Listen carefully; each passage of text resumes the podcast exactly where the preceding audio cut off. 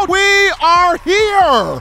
Wherever you are, and however you may be listening to the show, whether it's through your iPhone, your Android phone, your iPad, your tablet, your computer, whatever that device may be, you are locked in to the number one form of conversation when you talk Alabama football fresh off the NFL draft. I'm yours truly, Stephen M. Smith, the man John Ivory in the production studio. Welcome into in my own words, touchdown Alabama magazine, bringing this to you from the magic city of Birmingham, streaming this to you on YouTube. And speaking of the channel, stop what you're doing right now. Hit that subscribe button, smash subscribe right now. Get all of your friends, family members, die-hard Bama fans, casual Bama fans, college football fans to subscribe as well because if you love the content, they will also. Don't forget to give a like on the show. Hit that thumbs up, smash that like button. Let's get this thing up to 50 likes right now. Appreciate you, the Bama fans, making this your show, your network platform channel, and space to talk your Crimson Tide. Be sure to turn all of those post notifications on. Hit that little bell so that way you miss nothing, absolutely nothing when it comes to your favorite program that being Tide Football, we also got you covered here on Facebook and Twitter, streaming to you the show. We'll not have my man Patrick P. Money out today, but the breaking news reporter for TDA will be back next Monday. But hey, we got a lot of stuff to get to tonight and conversations and talking and dialogue. And we want to hear from you, the passionate fans of Bama football. You can do this by calling 205 448 1358. But I'm going to call in to let your voice be heard on the show tonight. 205 448 1358. One more time 205 448 1358. Want to hear from you at Daily Super Chat Go, $75. Daily Super Chat Go. My man, Tobias Brookins from Fresno, California, already taking care of the goal by himself. Put the hay in the barn, John Ivory. $100 coming in from Tobias Harris that Benjamin Franklin sliding on through here. Appreciate that love there from Tobias. Also, question of the day in the chat right now.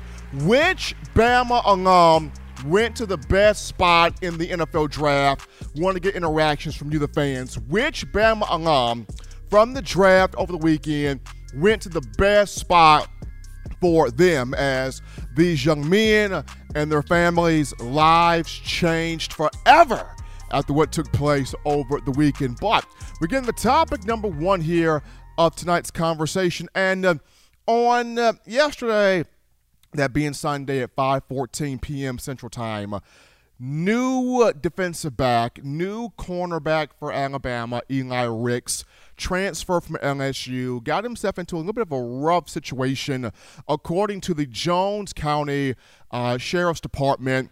He was arrested uh, and uh, he was arrested for speeding, uh, having no insurance on the car, providing no insurance on the car, and marijuana was involved in this as well. And his bond was set at zero dollars. And typically, when uh, these situations happen, you think, oh no, oh snap, why did it happen? Got to have better judgment, got to use better judgment, got to be more responsible. And for me, I'll say this typically in the off season in the Saban era, we have seen um, these mishaps here that have happened to players. I go back to 2009. Remember, prior to the 09 season, defensive lineman Brandon Deaderick got shot in the arm and it ricocheted from his arm to his leg in a robbery attempt. And, uh, you know, we didn't know if Deaderick was going to be able to play. And uh, Deaderick not only played, but was a huge factor on the team that went on to win a national championship. I remember prior to the 2017 season, uh, Raekwon Davis, another defensive lineman, got shot in the leg at Bar 17 in Tuscaloosa. I uh, didn't think he was going to be able to play, but he ends up playing. Had a big season in 2017, and Bama won a national championship. And then I remember prior to the 2016 season, it was Cam Robinson and Lawrence Hootie Jones in the car riding around Louisiana. They get pulled over for firearm in the car and weed involved in that thing too. And uh, then I remember, you know, Geno Smith one year got two DUIs in the offseason prior to the season starting. Uh, I think it was 2018 where Deionte Thompson, they lumped his name in there with the brawl that took place spring break down there in Texas. So normally this off season during the off season we see things like this happen and not justifying it not justifying it not glorifying it not glamorizing it by any sense of the imagination i'm just saying typically in the off season we see these types of bumps in the road these types of mishaps come up now these particular players i've just rattled off were able to endure it uh, go through it be better from the mistake, learn from the mistake, and become, uh, you know, better individuals for that. And when you look at Eli Ricks here, the question becomes, how does Coach Saban handle it? Now, with this being Ricks's first offense, he's never been in any real trouble. He's never been a problem individual. So with this being his first offense, normally we all get the Nick Saban vibe Bob. This will be handled in house. This will be handled internally. We'll take care of this how we see fit to take care of this. And normally, when it's the first offense, how does Saban take care of it? He gives the young man a stern warning. Hey, better not do that again. It better not happen again. He gives the young man a stern warning. There will be the disciplinary of um, the police ride alongs, the disciplinary of uh, having him speak to elementary schools, junior high schools, high schools, and making him kind of the poster child of, hey, when you do the wrong thing, uh, there are consequences that come behind that. And the better and the best way to not have those consequences is to think before action, is to think before doing, is to think before whatever you proceed to do, what what happen. So, uh, with this being Ricks' first offense, I don't expect Saban to throw the hammer on down. I expect stern warning and then the ride alongs and speaking to uh, the local high schools and people out there. And, and, and Ricks, to me, comes off as a guy that you, you may kind of see in his face that he's remorseful, that he's toe up about what he did and, and frustrated about what he did and, and, and angry with himself and bothered by his actions himself. And normally, when you have a guy that distributes that character of, man, I messed up, dog, I hate that, and they feel toe up about themselves, then the coach even more so feels like, okay, that the guy's remorseful. We'll, we'll give him that stern warning. We'll figure out how can we know, sort of get past this. But if Ricks is showing the demeanor of he's toe up about his own mistake himself, then definitely I do not see Saban uh, throwing the hammer down on the man uh, too severely because this is the first offense. But we will see how Coach Saban goes about it, how this is handled, and – uh, for Ricks, him being able to move uh, uh, from this thing, move from this situation, and uh, get back into you know working hard in summer workouts, working hard in fall camp because he's trying to be uh, a starting corner for uh, the Crimson Tide. He had a really good spring in the A-Day game. I go back to he had five tackles, kept plays in front of him. Uh, fans were really excited about what he was able to provide. Once again, not justifying his actions from what happened over the weekend, but just simply stating that, you know, him having this chance to bounce back from it, reassess some things, reassert himself, and be better because of it, taking the negative and turning it and turning it into a positive, whether that being those ride-alongs or that being him embracing young people and reaching out to young people and you know helping to turn their life around by turning this issue into a positive thing. But we're going to take our first break here on the show. People don't touch that dial, just getting started. When we get back, we go to the phone lines, we grab your calls, your thoughts, your viewpoints, your ideas, and let your opinion be made known. You can make that happen right after this. You're watching In My Own Words with Stephen M. Smith, brought to you by We Own the Fourth Quarter. Get your four finger bling necklace today by visiting WeOwnTheFourthQuarter.com. Throw them foes up.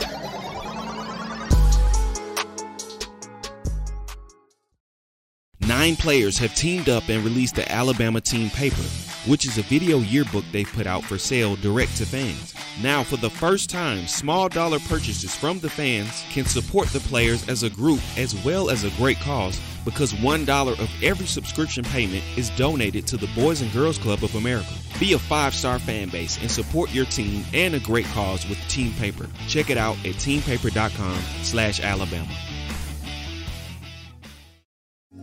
Remember the taste of Grandma's delicious sweets? Emily's Heirloom Pound Cakes brings back those precious memories with just one bite. Each cake made from scratch. They make the perfect dessert to share with family and friends for any occasion, and ordering is easy. Visit Emily's Heirloom Cakes.com. Click the online store and shop. Then pick up your fresh cake at the kitchen in downtown Homewood. Order yours online at Emily's Heirloom Cakes.com. Emily's Heirloom Pound Cakes, making memories from scratch. We're back into the action here from the break on a Monday, getting that work week started off for you correctly, moving smoothly through the offseason, coming off a pretty cool NFL draft. Yours truly, Stephen M. Smith, Touchdown Alabama Magazine. In my own words, shout out my man Big Bill, Bill from New York with that five dollar donation. The super chat showing love right there. Appreciate that from Bill. Also appreciate you, the fans wishing me a uh, happy uh, engagement. So I did pop the question over the weekend. Uh, uh, my girlfriend, lovely girlfriend, now fiance, Miss Mia Clark, did say yes. I ripped my pants during the engagement, got some laughs there from my sisters, but it was good. It was good, and appreciate you, the fans, congratulating uh, my congratulating me on this uh, entire endeavor here. But we go to the phone lines to take your calls. The call statement brought to you by the Blue Wrench Gang, 205 448 1358. The number to call in to let your voice be heard, 205 448 1358. One more time, 205 448 1358. We grab this call here. You're live on the show. What's going on? How are you feeling? State your name and where you calling from. Hey, how's it going, sir? Doing great, and yourself? I'm doing good. This is Tobias from Fresno, sir. I didn't know what they were talking about when they said engagement. Congratulations, man. I, I appreciate it, man. It, it, it, it, was good, man. It was, it was fantastic. Like I said, uh, got some laughs there from my sisters, but it, it was all in love. It was it was awesome. Well, that's a blessing, and I just pray God speed on you. And you know, the the word says, "A man who finds a wife finds a good thing, man."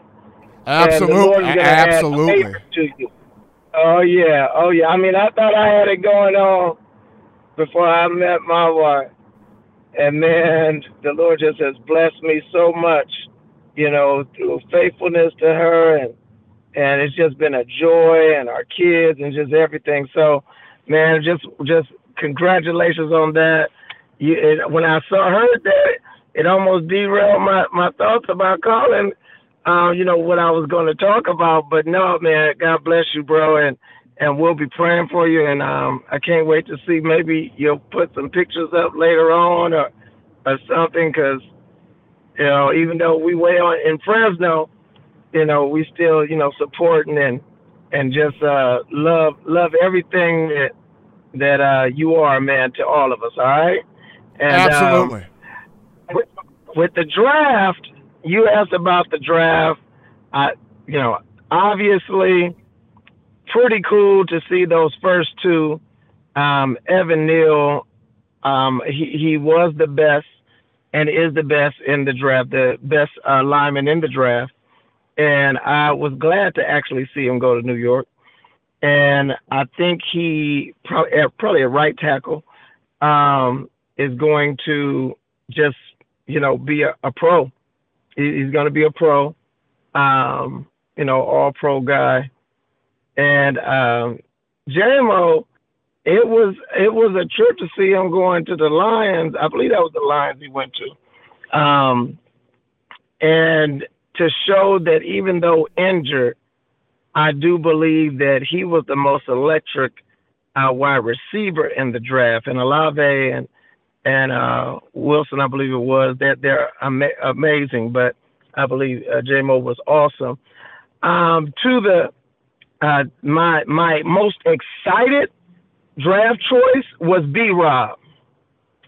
And so just the way he sacrificed, um, kept his head to the ground, kept grinding out, shows what perseverance can do for you. Man, I'm excited for that kid.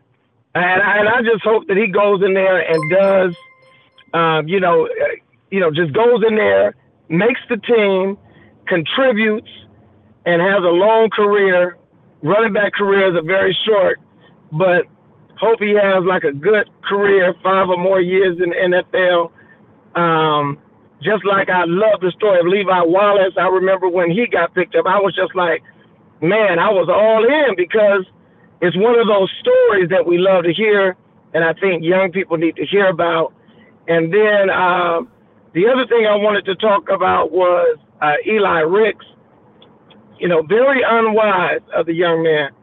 Um, you know, with the whole marijuana and the and the and the speeding and all of that stuff. But I would say, um, you know, see, I, I, you know, without giving too much away, you know, when I was in college, um, I remember a situation where me and a, a very popular, uh, he went on played in the NFL, and we were out at a at a club, and someone was kind of antagonizing him, and because they knew we were athletes, and and I came from nothing, man.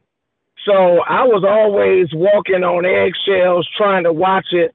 When I went off to college, my grandparents told me, "Don't come back with with no mess," and they meant it. So I already knew that it was not going to be good. But he ended up getting into a fight. I jumped into the fight. Before you know it, both of us are sitting on the side of the curb. Police have us on the side of the curb, man. And he was sad, but I was in tears, bro. And and I'm not like a cry boy, baby boy. I, I was I was in tears, Steve because I'm already knowing that I ain't got no place to go back to. And um, I, I just thought it was it. And the police officers uh, went through everybody else. They was putting them in the back of the police cars, driving them off, driving them off. They came to me and this gentleman, and uh, they said, "Get up." They picked us up. You know, we were handcuffed. Picked us up, and they walked us to the side of the building, and they said, "You boys play for so and so, don't you? And I said, Yes, sir. They said, What's your name? I said, Tobias, sir. What's your name? Gave his name. They said, We already called your coach. And he said he's meeting y'all in the stadium at 6 a.m. in the morning. They uncuffed us and we went to our car and went home. And the punishment, I ain't never loved running 80,000 bleachers in my life. I ran them with joy. but our coach was able to teach us a lesson, and had he thrown me away, I, I would not be the man that I am today. And I believe that Nick Saban and other coaches like him, especially when we start talking about social justice and all of this, these young people did social justice and all of this stuff. But I would say this about Black Lives Mattering I'm, I'm not I'm not down with the organization, but the, the, the phrase about Black Lives Mattering, Nick Saban and coaches like that have done more for us as black athletes than any of these agencies or anything like that. Because they helped us become men and they made sure we got an education. And they're right, it's a 40 year plan and not a four year plan. So I hope that Eli Ricks finds his way gets mercy, and Nick Saban is able to contribute to the pool of millionaires that he has placed on a life trajectory for success. Anyway, I know everyone in the chat are always talking about the preacher. Oh, I am a preacher, but I'll stop right there. Have a blessed day, sir, and everybody out there, roll tide. Appreciate Tobias calling in from Fresno, giving his thoughts here on a Monday. We grab this call here. You're live on the show. What's going on? How we feeling? State your name and where you calling from? Roll Tide Roll from Cullman, Alabama. It's your boy Chris with Ballard Sports Media. Hey, congrats on that engagement, Stephen. How you doing? Doing good, Chris. Appreciate it, man. I'm, smiling, man, doing doing fantastic. I mean, happy about the draft. Just a lot of good stuff going around.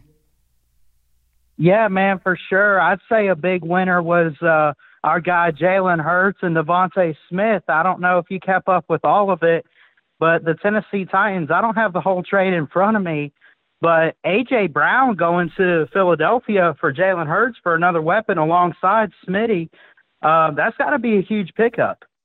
It, it, it's a huge pickup, Chris, and uh, Jeff Lurie and Howie Roseman are basically telling Jalen Hurts, "Look, bro, we believe in you. We're putting this on you." You've got a DeVonta Smith. Now we're giving you one, another freakish athlete at receiver at 6'1", 226. A.J. Brown can make circus catches. We're putting the ball in your court, Jalen. Yeah, absolutely. And I got a couple things to say. Um, I'll say our biggest threat this year on the schedule, it might be A&M. I know that they just signed this big-time recruiting class. I know they're young – but they also bring a lot back from what they had last year that beat us. So I'm not going to overlook uh, the Aggies coming to Tuscaloosa. But then I also got a big time question for you right here. Where do you see uh, Kool Aid McKinstry uh, fitting in as a possible starter this year? I know we lost a couple secondary guys. Is he a full time guy uh, that we go to on defense this year? And how do you think it pans out? I, I think he really can be, uh, Chris, because Kool Aid. Kool Aid, well, he made the All SEC freshman team just a season ago. He had a really good spring, was working with Justin Woodall, former Bama safety, on fine tuning the details and playing corner. Now, some people question does Kool Aid have the speed to be a boundary guy? And that's debatable. But if the speed is there for Kool Aid, I can see it because the size is there, the physicality is there, the tackling ability is there. It's just as he had that top end speed to where if he was to get beat, can he catch back up? Yeah, absolutely. Um, you know, and I think guys like that are just going to get better as they, you know, practice and work hard in college. And um, I mean, I think when he was on the field last year, it wasn't every game, but when I saw him out there, I saw a guy, like you said, with great speed and just competitive toughness, as Coach Saban's always preaching about for the team. Um, I think big things are looking up for Ga'Quincy this year, and really overall, um, that like you said, and a couple people have said, like this could possibly be, and it's saying a lot. But this might very well be one of the most dangerous defenses Nick Saban has produced since his tenure began in 20, uh, 2007. But thanks for taking my call. I love all you guys. Roll Tide, Bama Nation. Appreciate Chris Ballard Sports Media calling in there. Also, don't forget about Khyree Jackson. Khyree had a good spring, too. Two pass breakups, six or seven tackles during that spring game. Do not sleep on Khyree Jackson, also. We take this call here. You're live on the show. What's going on? How are we feeling? State your name and where you're calling from. Hello, Stephen. Bill from New York. Congratulations, man. I'm Bill, so I, happy for you. Bill, I appreciate it, man. Absolutely. I'm ha- happy, man, right now, but even happier that I got the man from the Big Apple calling in here. All right, well, Stephen, let me ask. Six Bama players drafted. Six drafted.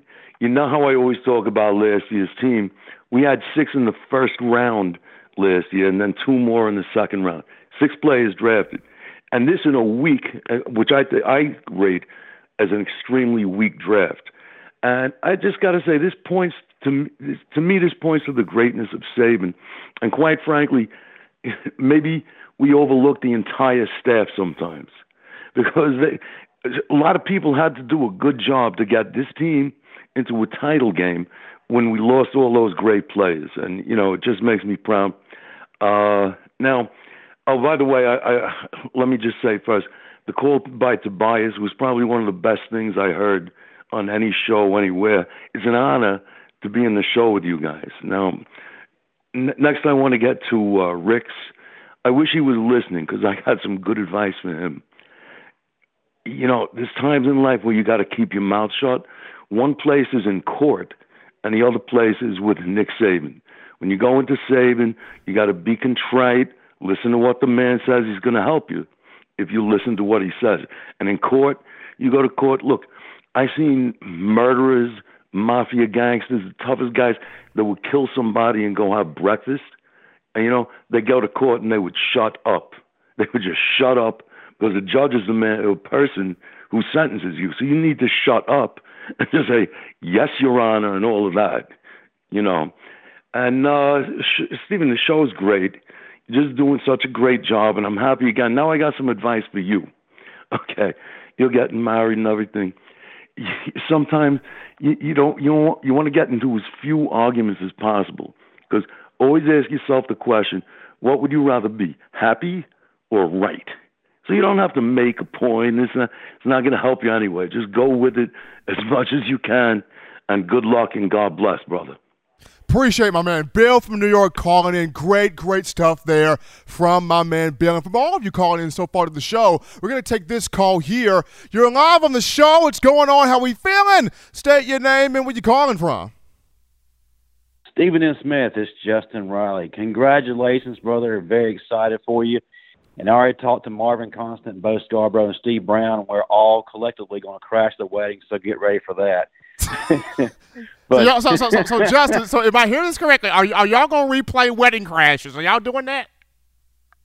We, we're we're, re, we're redoing it, and we're going to make it a hundred times better. So get ready for it, man. But uh, in regards to the draft, you know, the players who are going to be the best fit right now, I got to automatically go to John Metchie and Christian Harris.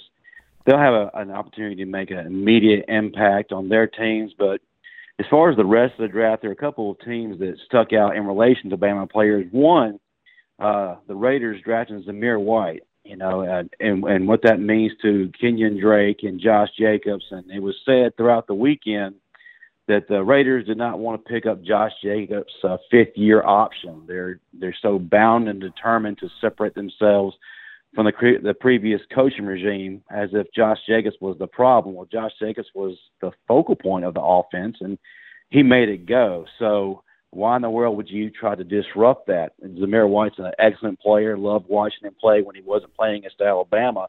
He's definitely an asset, but uh, why do you want to bring someone in there to possibly dethrone your top guy? And then uh, the other side was the Patriots. They drafted two running backs in the later rounds, got Pierre Strong out, out of North Dakota State, then Kevin Harris straight out of the SEC from South Carolina. What does that mean uh, for Damien Harris? Uh, n- another situation where Damien Harris had an excellent year.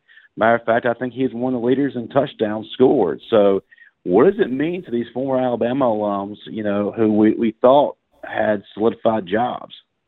Well, the NFL, Justin, is its own monster, and when you talk about it, the the continuity in the NFL is different than the continuity in college. And for for Josh Jacobs, just to signal him out for a minute here, we're talking about a two-time 1,000 yard back, 2019 and 2020. I mean, this past season he finished ninth in the league in touchdowns with nine. And when you got a guy like Derek Carr who no, he's not an Aaron Rodgers. He's not a Tom Brady. He's not one of these tier one quarterbacks, but he's still really, really good. Uh, and uh, Josh Jacobs takes a lot of pressure off of Derek Carr. So I don't understand why the Raiders organization chose to not pick up the fifth year option on Josh Jacobs, but draft Zamir White. Are they trying to have the Alabama Georgia rivalry, even in the NFL? I mean, that remains to be seen. And then with New England, this was a weird draft for the Patriots because the 2021 draft was the best draft New England's had in the last what seven, eight years. And then this and then this draft here, they go back to doing weird stuff again. So I don't know what Belichick's doing. I honestly don't think Belichick knows what Belichick's doing either. I think that uh, last year was was the uh, exception instead of the rule. And hey, who knows? Somebody may have locked him in a closet somewhere to keep him from from pressing the button. But it's gonna be interesting to see. But uh, my final thought is really excited to see Big Phidarian Mathis. No, he didn't go to my Ravens. Be disappointed in that. But joining his fellow Alabama brothers on the defensive line up at Washington, man, I don't think anybody's gonna gain a yard. Absolutely. Appreciate my man Justin Riley calling into the show right there, giving his thoughts on a Monday. We grab this call. You're live on the show. What's going on? How we feeling? State your name and where you calling from. How you doing? My name's Daniel. I'm calling in from Texas. Daniel, what's happening, brother? I just wanted to uh, briefly uh, make a statement about Slade Bolden. Uh, was Slade a senior, or did he leave early? Slade was a red redshirt senior. It was a redshirt senior. Oh, okay. So could he have possibly stayed another year? He could have possibly stayed another year, and a lot of people were okay. encouraging him to stay another year, but he chose to go. Right. I was thinking that he maybe could have benefited from staying another year. I really felt, I really feel like uh, his number would have been called often, and, and just his development, continued development. I understand that athletes like to leave. You know, they make that personal decision, and I know that Nick Saban definitely supports them, and he also supports development. I mean, you have um, who's our running back that just left? Uh, talked about Brian. Robinson. He mentioned he stayed for. There you go, B. Rob. He stayed all those years, and it paid off. Um, I really feel as though uh, more players should really stay and develop. Uh, but these days, if if you know the transfer portal, if players aren't getting their time, they like to jump, and development is so important. You know, it, it can also help increase your draft stock because if you develop, I'm pretty sure uh, some of these um, scouts will see it and, and they'll look for how you perform in the combine, and, and you may get your number called at, at a high draft pick, you know, and a, and a high round, and increase your money, and continue to create value for yourselves yourself. And the last thing I just wanted to to uh, pretty much say is Jalen Milroe. The guy is a monster. I appreciated watching the uh, the spring game. Uh, I'm hoping that there is something that we can do uh, to really uh, go about helping him develop uh, faster. I mean, the guy's been putting a lot of work into his size, his body. Um, you can tell that he has improved, and um, you can just tell from the spring game. Um, yeah, it's not 100% full action, you know, full speed, but the guy is a monster, and you can definitely see the talent and the skill set there. And I definitely feel, yeah, you know, we have Young, uh, the Heisman Trophy winner, but you cannot sit that kind of talent on the bench for very long. Even if he is a backup, who better to learn from, you know, than Bryce Young? But the guy's a talent, and I can't wait to see him behind center. And that's all I got to say. I love the show, man. Absolutely love it. Appreciate my man Daniel from Texas calling in, and I, I agree. Jalen Milroe, you have to get him on the field. You have to work him in some games. And I think this is the year where Saban will incorporate d- different packages for Milroe, Whether it's be, whether it's using him more as a runner or getting that arm involved because we saw in the spring game he layered in a different style of passes. He had a fastball, he had a curveball, he had a changeup. He layered the ball in there. We saw the accuracy in the short to intermediate game. Had the 52-yard touchdown pass to uh, Christian Leary that looked very beautiful along the sideline. Now there's still some more development to go for Milroe. But what we saw from him this spring is a very positive thing. And if you're a Coach Saban and if you are uh, Bill O'Brien, the creativity of we got to work this young man even more so into this offense. But uh, getting back to the draft here before we take this call, Bama had seven guys taken in this draft. So from this past year's team being looked at as the down year, in a down year, you win the SEC. In a down year, you get to the college football playoff title game. In a down year, you have the Heisman Trophy winner. In a down year, you got the Bronco Nagurski Award winner and Will Anderson. And in a down year, you got seven players taken in the NFL draft pretty darn good year, in my opinion. But we take this call here. You're live on the show. What's going on? How we feeling? State your name. Where you calling from? Uh, it's Brock from Meridian, Mississippi. Brock, what's going on, brother?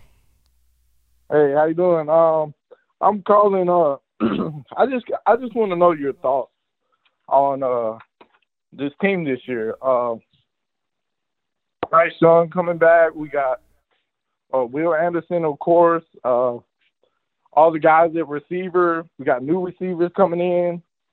We got Tyler Harrell now.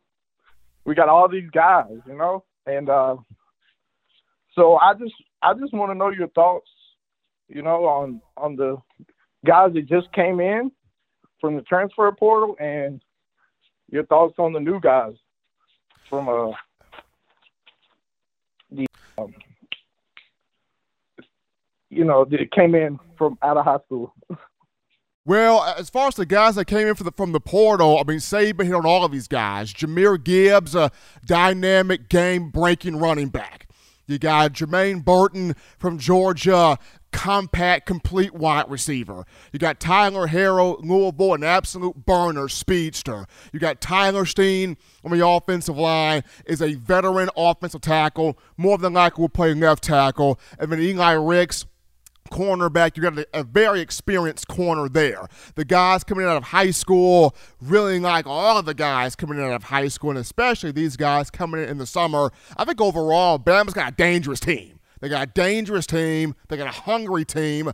This, if everybody on this defense stays healthy, this is going to be a nasty, unbelievable defense. If this group stays healthy, and if your inside linebackers, Moody and To'o To'o play well together, this is a nasty defense. But appreciate that call right there coming in from uh, Meridian, Mississippi. There now, the guy that I was the most excited about from the draft that landed in the best spot. Jalyn Armour Davis to the Ravens at pick 119 in the fourth round. So proud of that young man. I mean, came in 2018, uh, got hurt his freshman year, so didn't even get a chance to play. You know, at one point it looked like JAD was buried on the depth chart. Would he ever get a shot? Would he ever get his time?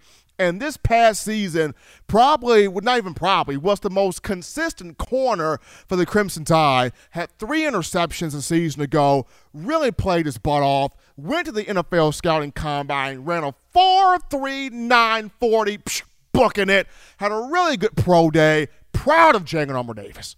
Came from being hurt his freshman year, worked his tail off, did great at the combine, and got drafted at 119 to the Baltimore Ravens, where he joins uh, uh, Marlon Humphrey and also Slade Bolden who got picked up as an undrafted free agent by those Ravens. But we're going to go to a quick topic here. Well, before we go to the quick topic, we're going to take this call. You're live on the show. What's going on? How we feeling? State your name and where you calling from. Stephen M. Spencer from Lafayette, Georgia. How are you doing, sir? Doing great, Spencer. Going through this off season here. Proud of these young men in the draft that their lives changed forever, man. We're stepping into this money here. That is so true. First of all, I want to congratulate you. And uh, after uh, just a little insight after being married uh, 20 plus years, never go to bed mad and just keep the laughter going in your relationship. Now, on a football uh, topic, real quick, I know you got, I got to get out of here. Do you not think it, God put his hands on Evan Neal, not letting him go to first round, but going to the sixth round? What do you think? Yeah. Yeah. Now, if, if if Evan if Evan would have went in the sixth round, that would have been that would have just been weird. I mean, that would have been crazy. Sorry, sorry, sorry. Not the sixth round, but six in the first round. My bad. Well, I, I thought that, that I, I, thought God had his hands on Evan Neal to go seventh overall with the Giants because uh, he goes to Brian Daboll. And Brian Daboll, national championship offensive coordinator with Alabama in 2017. Uh, and the Giants believe that Daboll can get this franchise back to deep in the playoffs and back to a Super Bowl potentially. Now, Daniel Jones, they want to see him work as a quarterback, but Jones has been running for his life his first three to four years because the Giants' offensive line has been so terrible. Now that you get Evan Neal in here, now we can finally see what Daniel Jones is. Exactly. Well, thank you for your time, sir. I'll get out of here because I know you got to move on. Thank you for your time, sir. Absolutely. Appreciate my man Spencer calling in from Georgia. We take this call here. You're live on the show. What's going on? How we feeling? State your name and where you calling from. This is Curtis from Mississippi. Curtis, what's going on, brother? Everything all right, Steve. I'm listening to your show now. I, I enjoy watching your show. Absolutely. What's on your mind, Curtis? I Uh, what did everybody go in the draft from Alabama? Oh, where did everybody go in the draft? So Evan Neal went number seven, first round to the Giants. Jameson Williams, number 12, first round Detroit Lions. Uh, John Metchie, second round to the Texans. Uh, um, uh, Phidarian Mathis, second round to the Washington Commanders. Third round was Christian Harris to the Texans. Third round, Brian Robinson to the Commanders. And then fourth round, Jalyn Armour Davis to the Ravens. That's, that's all right. I'm I'm happy for them. I hope I hope they do good. I hope they do good also. I mean, all of these young men work their butts off, and it's it's their time. It's their time. Stephen, the other thing I want to ask you before I go: How are we looking this year? Is, is, is we going to be a dominating defense? This is this is going to be the scariest defense in the in college football. If everybody stays healthy, this is going to be the scariest defense in college football. Appreciate Curtis from Mississippi there calling in to the show. And all of you guys calling in 205 448 1358. Getting your call on there 205 448 1358. We got some super chats to get to. So, how about this? We start the horn off with Jamie Wilhelm with that 1999 in the super chats. Appreciate Jamie.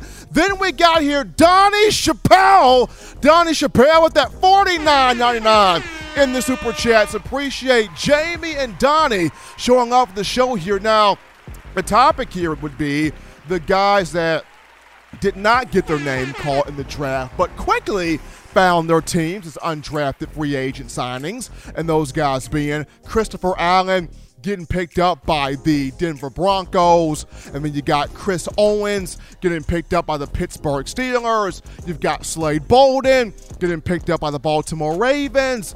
You've got Josh Jobe getting picked up by the Philadelphia Eagles. You got LaBryan Ray that went through so many injuries but stayed the course. LaBryan Ray getting picked up by the New England Patriots. Those five guys, kudos to each and every last one of them. We're still waiting on Daniel Wright to find an NFL home. His name has not been mentioned yet, so hopefully he will find something soon. But kudos to those guys that I mentioned finding a home in the league. We go to a quick break. We go to a break here. Don't touch that dial because upon our return, we get into this conversation.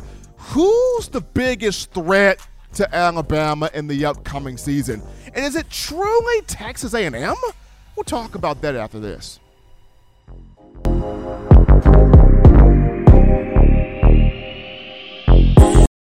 You know what we do at the start of the fourth quarter. We throw them foes up. But now you don't have to wait until the fourth quarter. Get your four finger bling necklace at weownthefourthquarter.com. It's the first and only logo that captures the essence of all Crimson Tide players and fans as we represent the legendary Alabama football fourth quarter dominance. Get your four finger bling necklace right now at weownthefourthquarter.com. Get yours today and stun on them haters. Touchdown Alabama Magazine is Alabama football's premier publication. A subscription to Touchdown Alabama Magazine is the perfect gift for any Alabama fan. For exclusive news and information, recruiting updates, a free annual print magazine, and more, go to touchdownalabama.com and click join. Only $7.95 per month or pay $74.95 for a full year subscription. That's a yearly saving of $20. Go to touchdownalabama.com today and roll tide. Thank you for tuning in. Show your support right now by clicking that like button. If you haven't subscribed, hit the subscribe button now and enable all notifications to make sure you don't ever miss any of the best Alabama football news, notes, and information right here on Touchdown Alabama. And we're back in here, folks, from the or to the action from the break on a Monday number one show here for your Crimson Tide. In my own words, yours truly, Stephen Smith, touchdown Alabama Magazine. Appreciate you guys calling in, texting in, writing in, donating in, chatting in, hitting the like button, subscribing, making this your show, network, platform, channel, and space to talk Bama. But now we're getting this conversation right now, right here Who's the biggest threat to the Crimson Tide and Coach Saban where this upcoming season is concerned? So many teams thrown out there, so many coaches thrown out there in this question. But who's truly the biggest threat? And after defeating Alabama last season at College Station, Texas, Kyle Field, the 12th man, uh, by the score of 41 to 38, you look at Jimbo Fisher Jimbo Fisher, the head coach of the Aggies, back again, trying to duplicate that success, trying to get that back to back win here over the Crimson Tide. And this time around, the matchup will be played at Bryant Denny in Tuscaloosa. Hopefully, this will be a night game between Alabama and Texas A&M. But Jimbo Fisher, you know, he's the coach, and A&M is the team that so many people have been talking about, you know, this is the biggest threat to Coach Saban. This is the biggest threat to Alabama. You look at what A&M has done with this NIL, right? $30 million of NIL brought them in the number one recruiting class in the country for 2022. Of course, that class is top heavy, but number one class in the country. So a lot of people are thinking, is Jimbo Fisher and A&M, this is the biggest threat here to Nick Saban and Alabama. And as we look at Saban and Jimbo together here for a moment, um, uh, Saban is going. Saban's he. This game is circled on Saban's calendar. This game between Bama and A&M, this game is circled on the calendar. When A&M comes to Bryant Denny, uh, this is going to be an Alabama team that's going to be ready for the Aggies. Now, of course, A&M, uh, they've got big time players back defensively. Now they, they've lost pass rushers. When you look at Jayden Peevy, uh, Demarvin Leal, they, they, have lost pass rushers. Uh, Tyler uh, Johnson as well in there. Uh, they don't have a tight end, Jalen Wydermyer, anymore. He's now in the NFL. Uh, De- uh, De- De'Von Achane comes back. Uh, of course, Ainias Smith is back also. They did lose Isaiah Spiller to the NFL. So, you know, A&M's got some guys back. They've lost some guys, but the key thing here is when you beat Alabama – the national pundits out there really hype you up. It's when they beat Alabama, so clearly they're the team on the rise. Clearly they're the team on the ascent. Clearly they're going to be the biggest threat to Alabama, Coach Saban, the SEC, and the conference where you know college football is concerned. So everybody's looking at you know Texas A&M, but the chic pick is still Georgia being the threat here to Alabama, basically because Kirby Smart returns as the reigning champion of college football. To beat Alabama in the national championship game uh, by the score of 33 to 18 in that matchup back in January, Lucas Oil Stadium in Indianapolis. And while so many people, and I share the sentiment of, if Jameson Williams does not go down in the football game, it's a completely different outcome. But I digress from the statement. It is what it is. Bama took the loss. Bama took the L. Yes, it happened.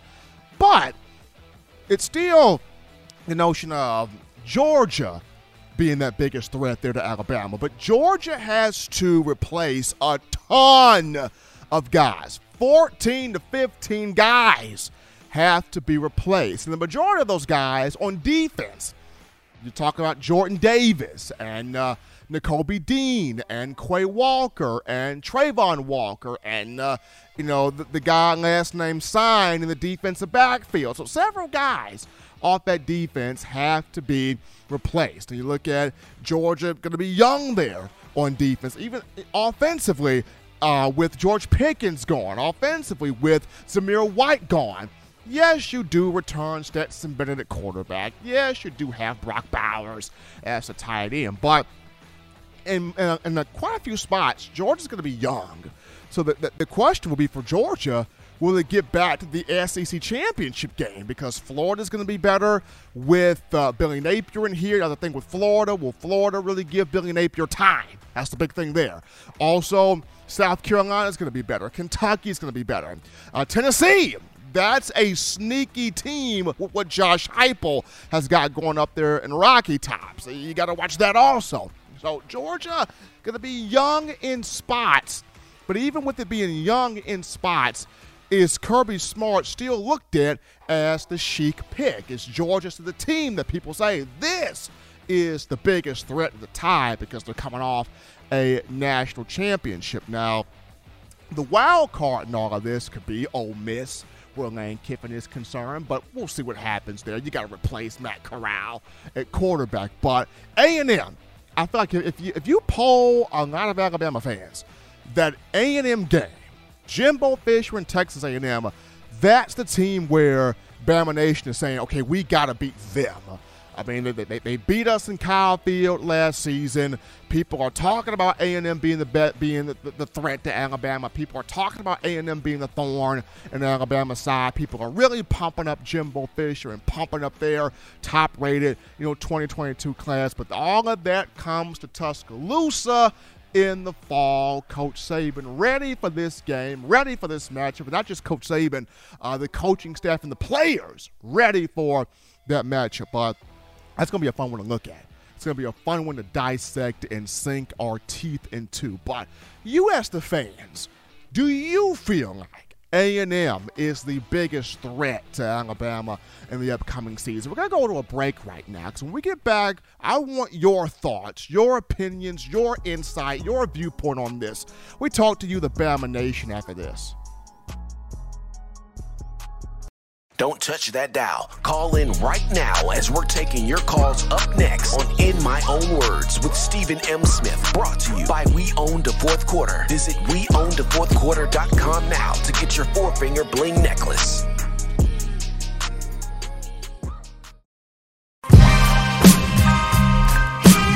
This is Chris Rogers, 2009 national champion. You are listening to the baddest, when I say the baddest sports show in the state of Alabama. In my own words, you know, yours truly, Touchdown Alabama Magazine. Don't touch that dial. Every sports fan deserves the proper representation. Whitwill Sports introduces to you the title towel. Wave that title towel in the air like you just don't care in support of Nick Saban and the Alabama Crimson Tide. Only $9.99 and it lasts a lifetime. Head on over to whitwillsports.com and get your title towel today. Touchdown Alabama Magazine is Alabama football's premier publication. A subscription to Touchdown Alabama Magazine is the perfect gift for any Alabama fan. For exclusive news and information, recruiting updates, a free annual print magazine, and more, go to touchdownalabama.com and click join. Only $7.95 per month or pay $74.95 for a full year subscription. That's a yearly saving of $20. Go to touchdownalabama.com today and roll tide. Thank you for tuning in. Show your support right now by clicking that like button. If you haven't subscribed, hit the subscribe button now and enable all notifications to make sure you don't ever miss any of the best Alabama football news, notes, and information right here on Touchdown Alabama.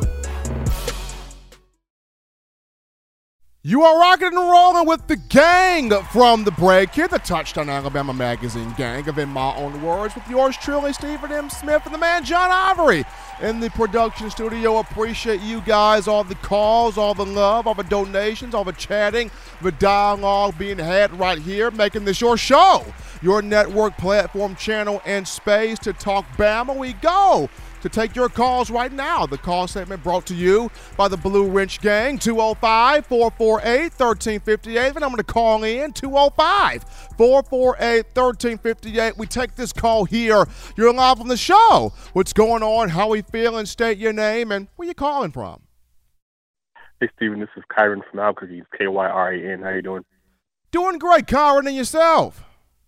I'm doing pretty good. Uh, first off, I want to say congratulations on the engagement. um, as a married man myself, uh, it's uh, been quite a journey. Uh, as far as um, who may pose a threat to Alabama this year, I don't personally believe anyone anyone will. Um, when you look at uh, Texas A&M, yes, they signed you know the best recruiting class ever on paper, uh, but all those guys are freshmen. You know, so I don't think they'll all be quite ready yet. Um, and if you look around the SEC, I think everyone's kind of in a in a reloading and rebuilding Uh, Georgia, that you know they lost you know 11, 12 guys. I don't, I don't think they'll have the the experience or depth.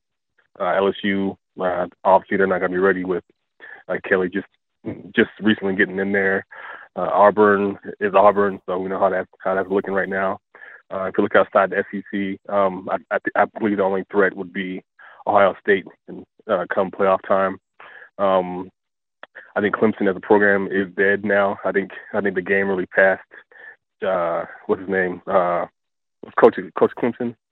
Uh, Dabo Swinney. Uh, Dabo, yeah, Dabo Swinney. I think I think he I think his stubbornness allowed for college football to really pass him by as far as um, adapting. He was unwilling to adapt uh, the past few years, and we see and we see now what what's happened uh, with his program. So um, I believe I believe this year. Uh, I'm not saying it's going to be easy, but I don't I don't really see anyone uh, getting getting in, in Bama's way as, as they uh, claim another title. Uh, that's all I wanted to say. Uh, once again, congratulations and thanks for taking my call. Appreciate Kyran there for calling in, and we take this call here. You're live on the show. What's going on? How are you feeling? State your name and where you calling from. Hey, Stephen, this is Kyle. I'm calling in from Georgia. How are you doing today? Doing great. Kyle and yourself?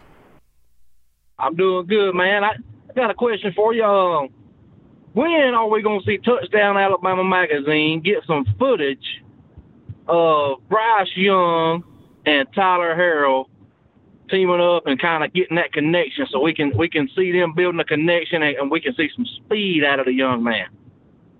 Well, the, the, Tyler Harrell would have to get Tyler Harrell would have to get on campus first, so he he would he would arrive on campus this summer.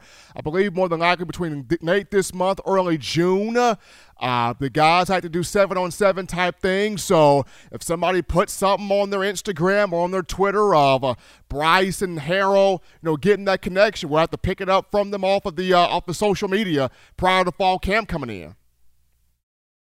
Oh, okay. And uh, any any word on um, Kincaid, the tight end from Utah? Any word on him?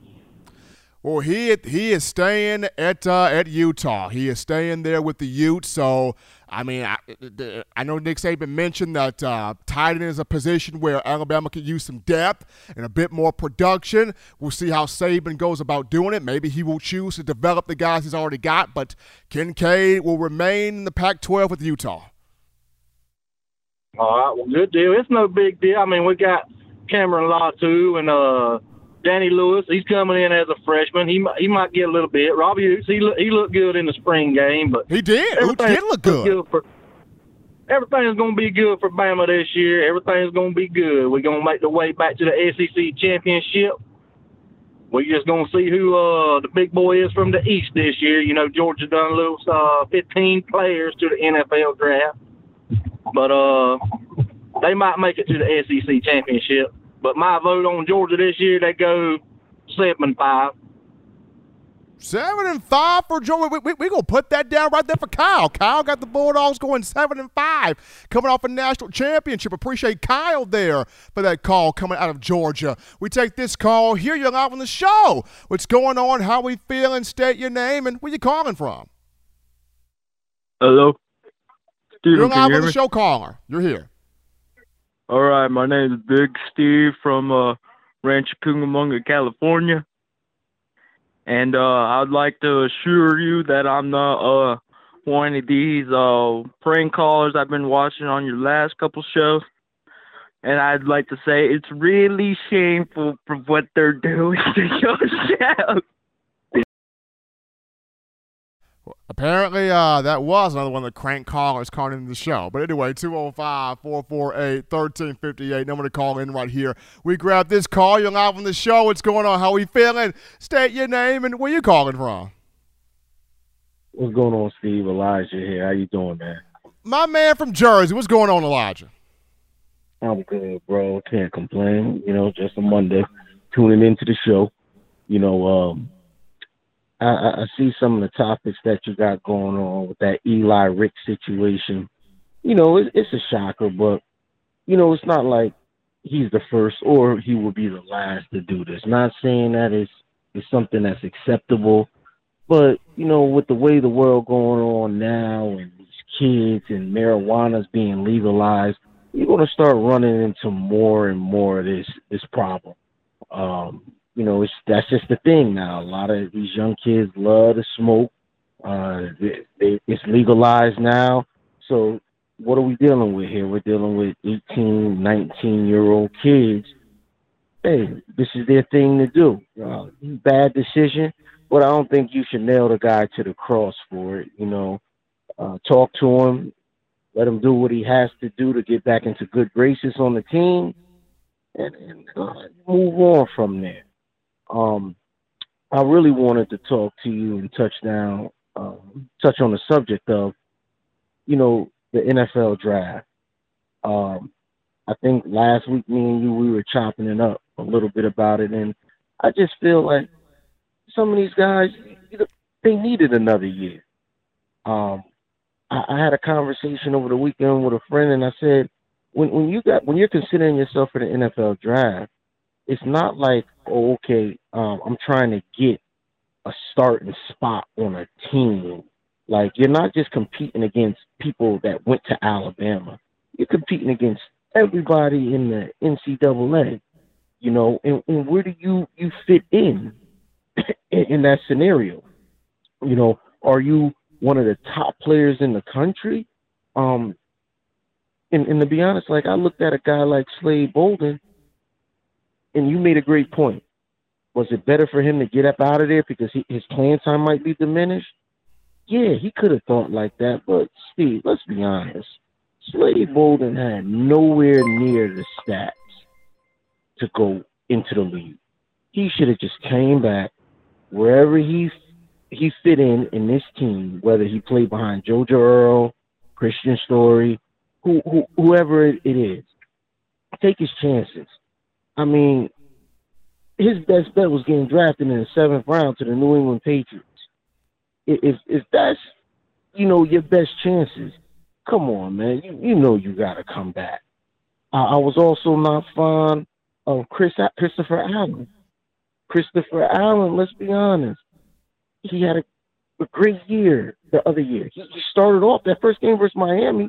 He, he looked amazing, but you just can't take your chances going to the NFL, playing against people that have a full season, a full body of work, and you gonna come out and try to try to go to the league based off of one game and you've been out for the whole year.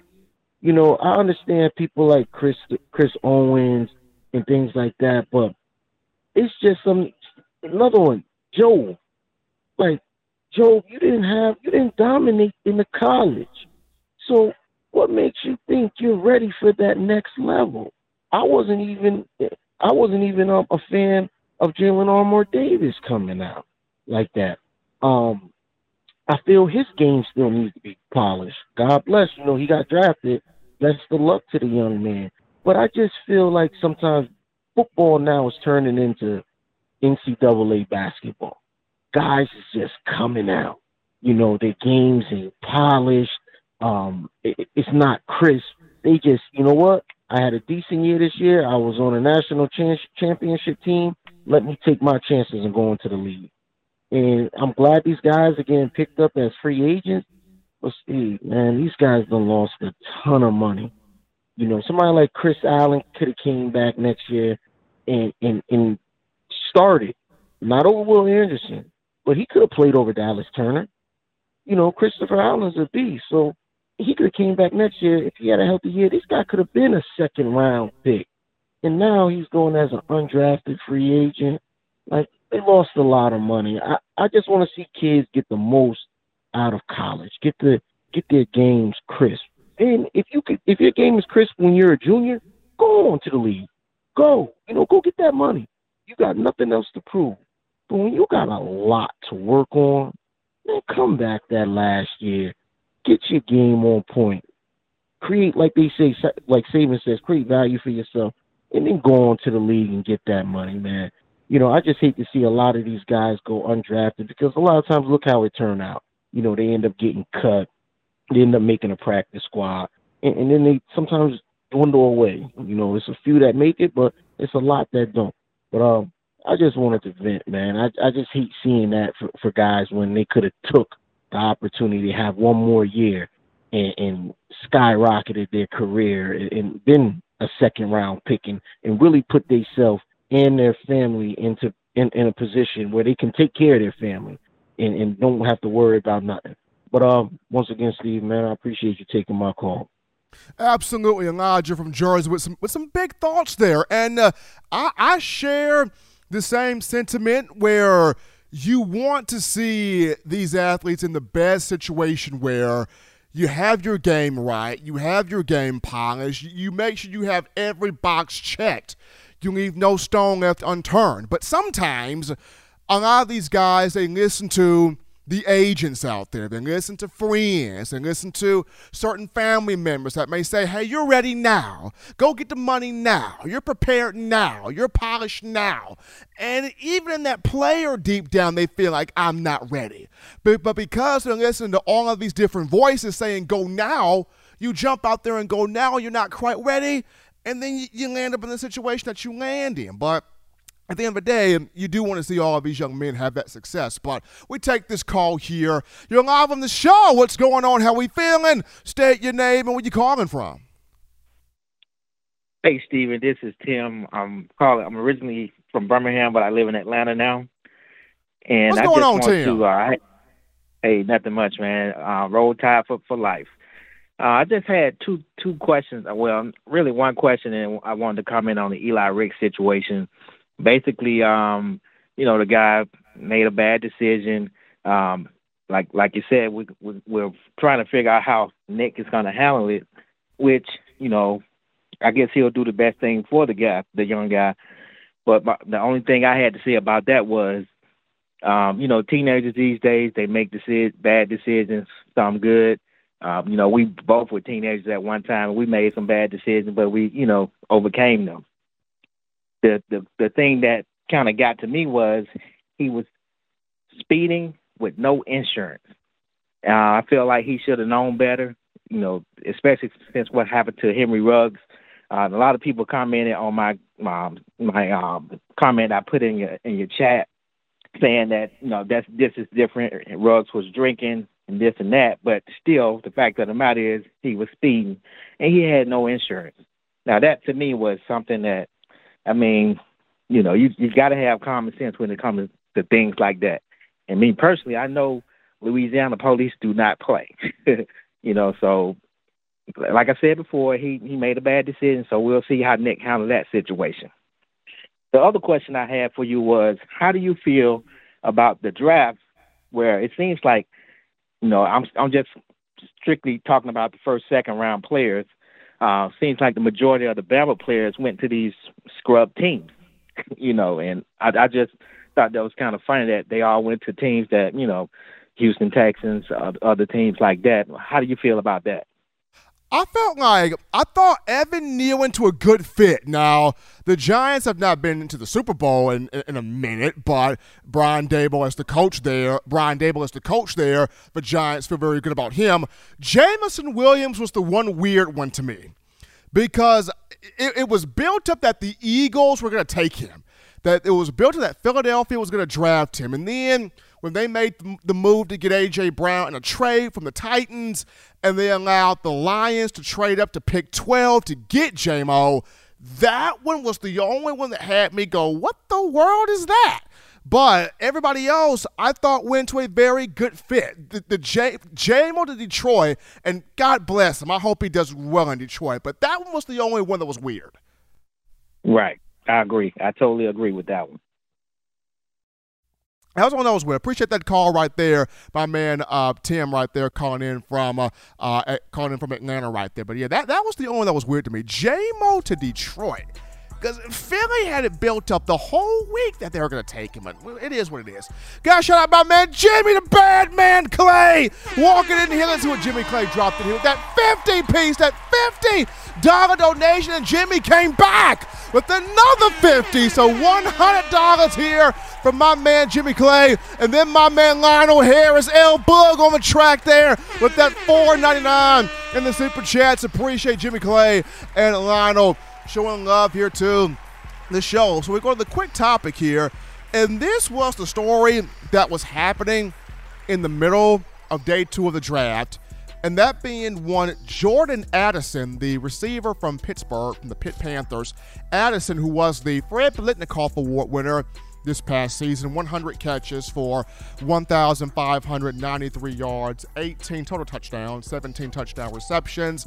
He was the big reason why Kenny Pickett was drafted from the Panthers to the Pittsburgh Steelers. And the news is uh, Addison is mulling a transfer move here. And uh, the big the reason behind the transfer um, rumors going on with Addison is over NIL opportunities. And this was being talked about by several big name people of national media when you discuss Bruce Feldman of Fox Sports, uh, Pete Thamel of ESPN. Danny Kanell was throwing some information out there. Uh, the Pittsburgh Post Gazette threw information out there. Like quite a few big vetted people were throwing information out there concerning these rumors here on one Jordan Addison. Now, the uh, number one place that is being projected for him to go to if he hops in the portal, that being uh, USC with Lincoln Riley and Caleb Williams. Now, if that happens, and you got all of this tampering stuff going on, people yelling, they tampering, they tampering, they messing stuff, they tampering. All of that conversation is being thrown out there. But there was also the, the idea of does Coach Saban uh, in Alabama test the waters in getting Addison? Now, I don't see this happening just due to you have Tyler Harrell, you have Jermaine Burton, you have you know the young guys that are growing in your program, your Christian Leary's, your JoJo Earls, your Kendrick Laws, your Aaron Andersons, your Taiu Jones Bales, your Ja'Corey Brookses. You got guys coming in the summer with Isaiah Bond and Kobe Prentice and Shazz Preston. But, uh, but I look at also the trust that Saban wants to give in Traeshon Holden and possibly being a guy that can step up and take that next step there. So I don't see Alabama pursuing Jordan Addison. But if it was to happen, I would not be shocked. I would not be surprised just seeing how this is clearly going to be the final year of Bryce Young as a quarterback in Alabama this upcoming season. So I could see a situation where Saban's trying to stack all of the deck full of talent where Bryce Young can really ball off, ball out, can really go off, can possibly be the first two-time Heisman Trophy winner since Archie Griffin did it at Ohio State 1974 and 1975 and go off to the NFL draft. So first as a number one overall pick. I mean, I can see Coach Saban doing that for Bryce, but at the same time, I just don't see a situation where he goes into that goes and pursues Jordan Addison, though Mr. Addison is a very uh, talented, good wide receiver. But we'll, we'll see what happens there. But, folks, we're going to take our final break here on the show because when we get back, we will recap the NFL draft and my thoughts from it for those of you who did not get a chance to watch the event over the weekend. Don't touch that down. You're listening to In My Own Words. We're coming back.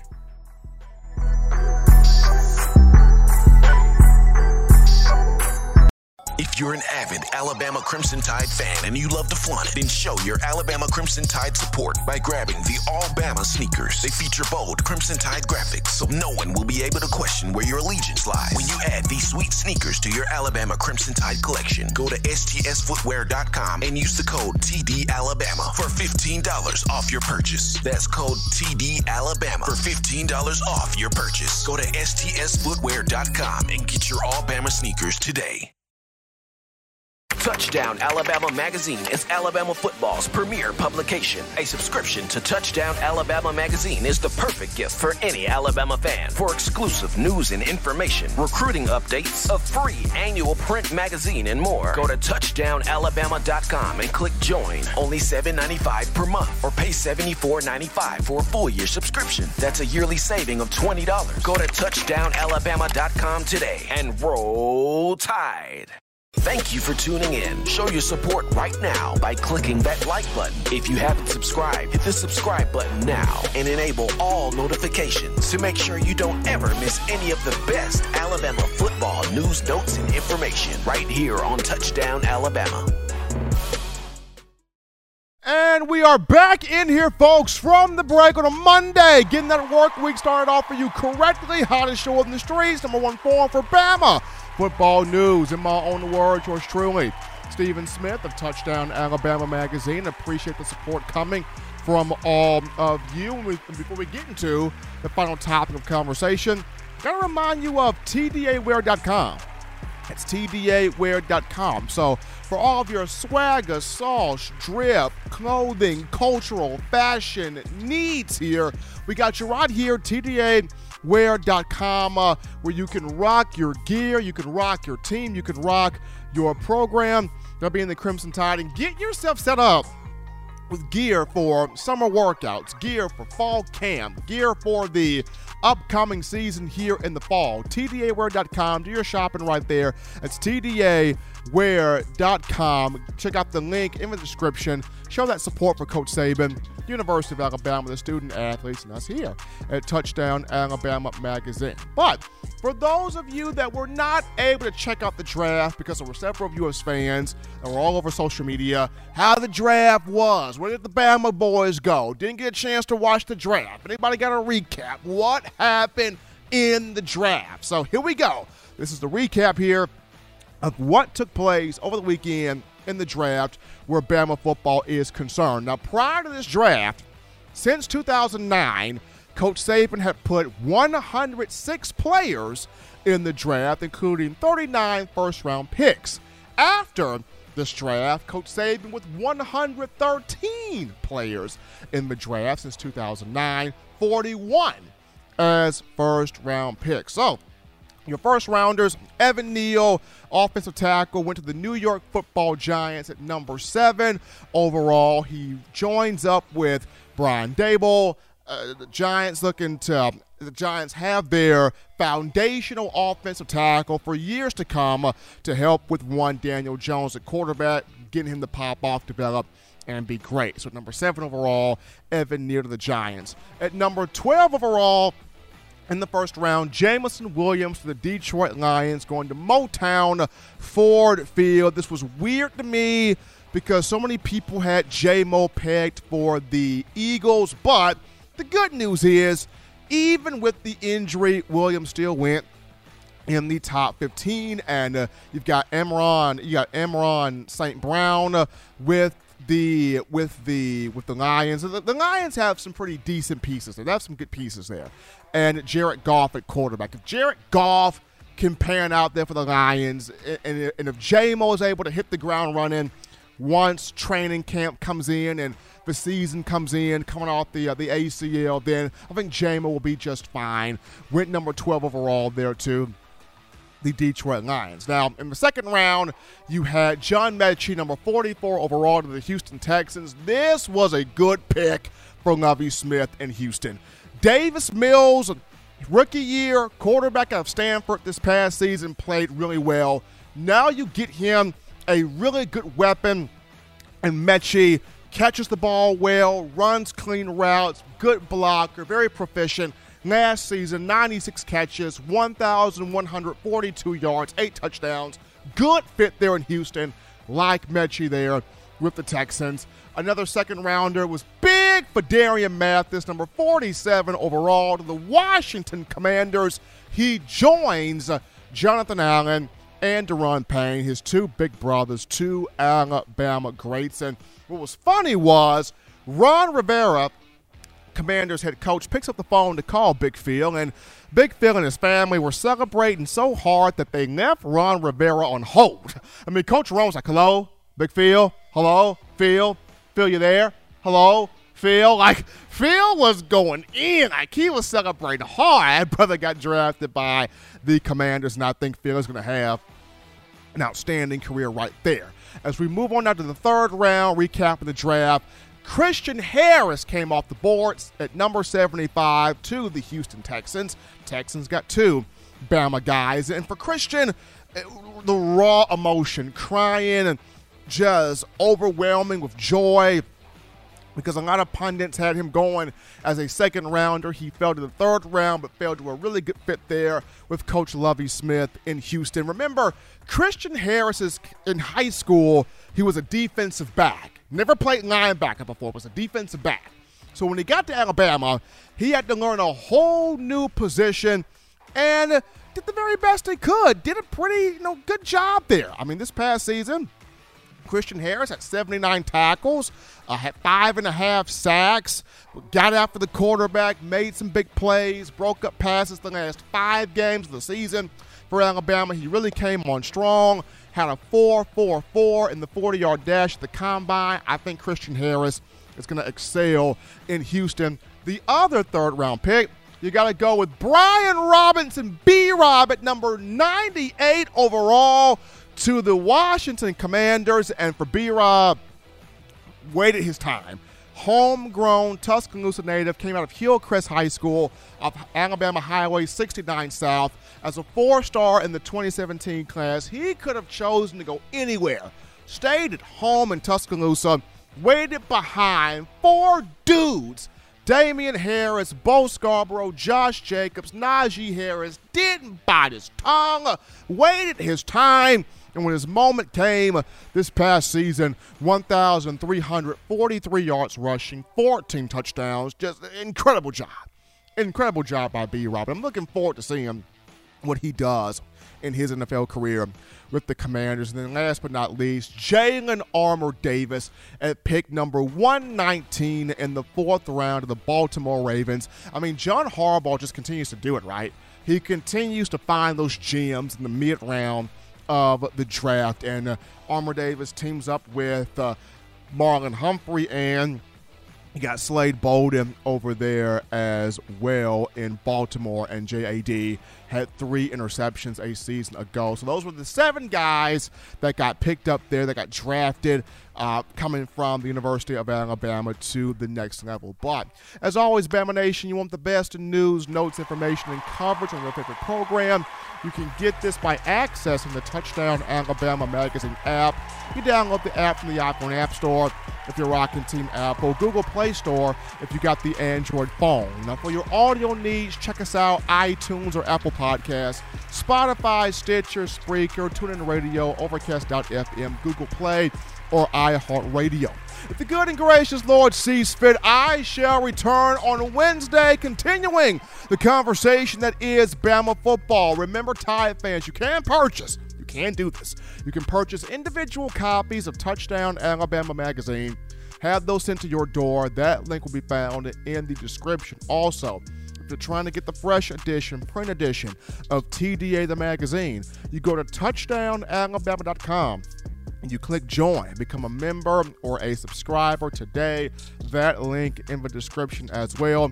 If you're trying to get your hands on the four finger bling necklace, four finger bling jewelry, courtesy of our guys that we own the fourth quarter Com. That link in the description too. Appreciate all of you guys, the family, for your texts, for your donations, for your calls, for your chats, for making this your show, your network channel platform in space too. Talk Bama. Appreciate my man John Ivory in the production studio putting up with myself and my crazy antics. Appreciate it, John, doing what you do. And until next time, folks, husbands, love your wives. Wives appreciate, value those husbands. Children continue doing the right thing. Fun thing, smart thing, good thing, legitimate thing to not be bored. School almost out for the summer. Continue getting those three hearty meals a day, those three great laughs a day. You protect yourself, you protect the loved ones around you. Till next time, folks, I'm your man, Stephen M. Smith. You've been listening to In My Own Words. See you guys Wednesday.